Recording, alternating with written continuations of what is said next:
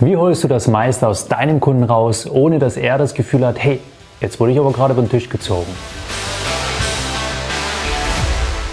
Hallo und herzlich willkommen im Sales Quality Podcast, dem Podcast für erfolgshungrige Autoverkäufer. Ich bin Frank und hier bekommst du von mir jeden Montag und jeden Freitag wertvolle Praxistipps für deinen Verkaufserfolg. Ich wünsche dir nun viel Spaß und wertvolle Erkenntnisse. Jetzt geht's los.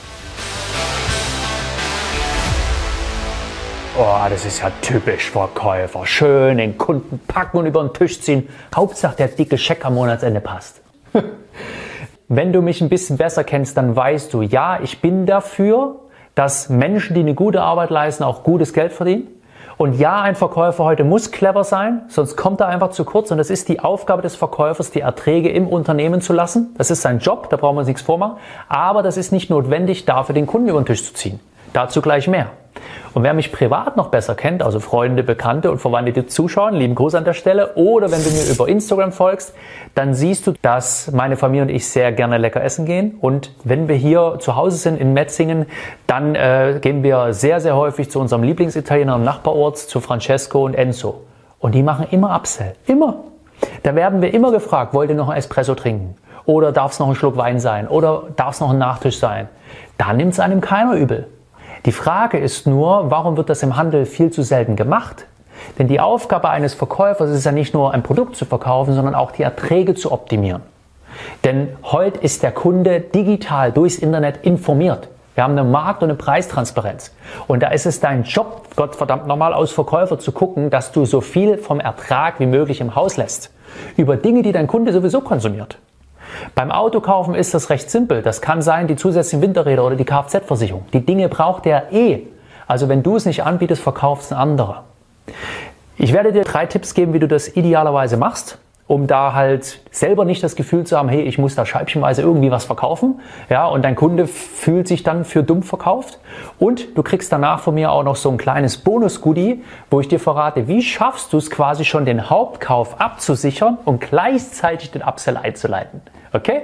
Also, hier kommen drei Tipps. Tipp Nummer eins, kläre zügig, welches Budget hat dein Kunde.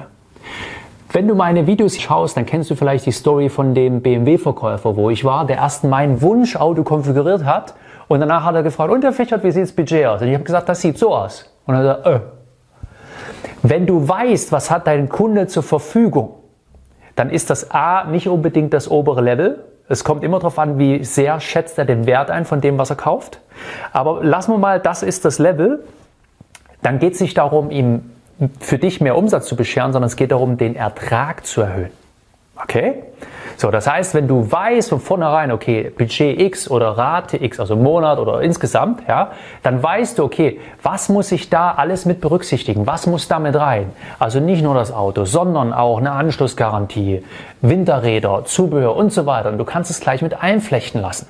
Und das ist der zweite Tipp. Binde das Upgrade in den Verkauf mit ein und geh nicht Scheibchentaktik technisch vor, dass dein Kunde das Gefühl hat, ach, jetzt will er mir noch was verkaufen. Da hast weder du Bock drauf, noch hat dein Kunde Lust dazu. Und meistens ist es dann so, dass das ja dann gemacht wird, weil es, weil es der Verkäufer vergessen hat und denkt, ah shit, bevor mein Chef dann fragt, äh, muss ich es noch anbieten. Das funktioniert nicht. Und der dritte Punkt, stell immer den Nutzen vor den Preis.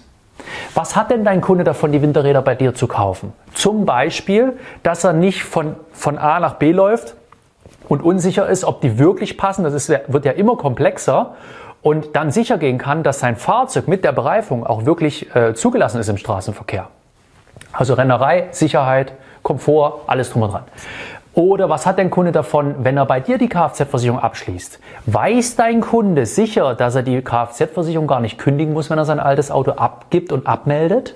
Viele Kunden wissen das gar nicht und wechseln nur deshalb die Versicherung nicht, weil sie sich nicht trauen, dem Versicherungsvertreter zu sagen. Und der Versicherungsvertreter, der ist vielleicht gar nicht besonders scharf auf die Kfz-Versicherung. Das weiß ich von meinem Finanzberater. Das hat er mir vor vielen Jahren mal verraten. Sagt der Frank, eine Kfz-Versicherung mache ich eigentlich nur, damit der Kunde nicht auf die Idee kommt, alles überall zu kaufen, sondern bei mir all seine Versicherung hat. Von der Kfz-Versicherung kann ich mir fast nichts kaufen und das ist nur Theater. Habe ich gar keinen Bock drauf.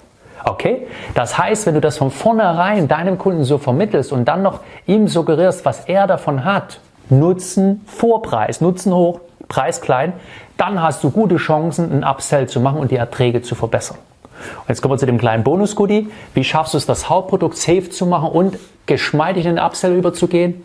Nun, ich verrate das, wie das Francesco und Enzo machen. Die sagen, hey, okay, also Nudeln, Fisch, Pizza und wollt ihr nur ein Wasser dazu oder wollt ihr auch einen leckeren Wein dazu? Okay? Das heißt, du sagst, das eine nimmt er ja sowieso und das kannst du auch bei deinem Produkt, bei deiner Dienstleistung anbieten. Ganz locker. Du setzt das voraus, dass es sowieso gekauft wird und sagst, und wollt ihr gleich noch das dazu. Also wollt ihr nur das eine oder wollt ihr auch das andere? Okay?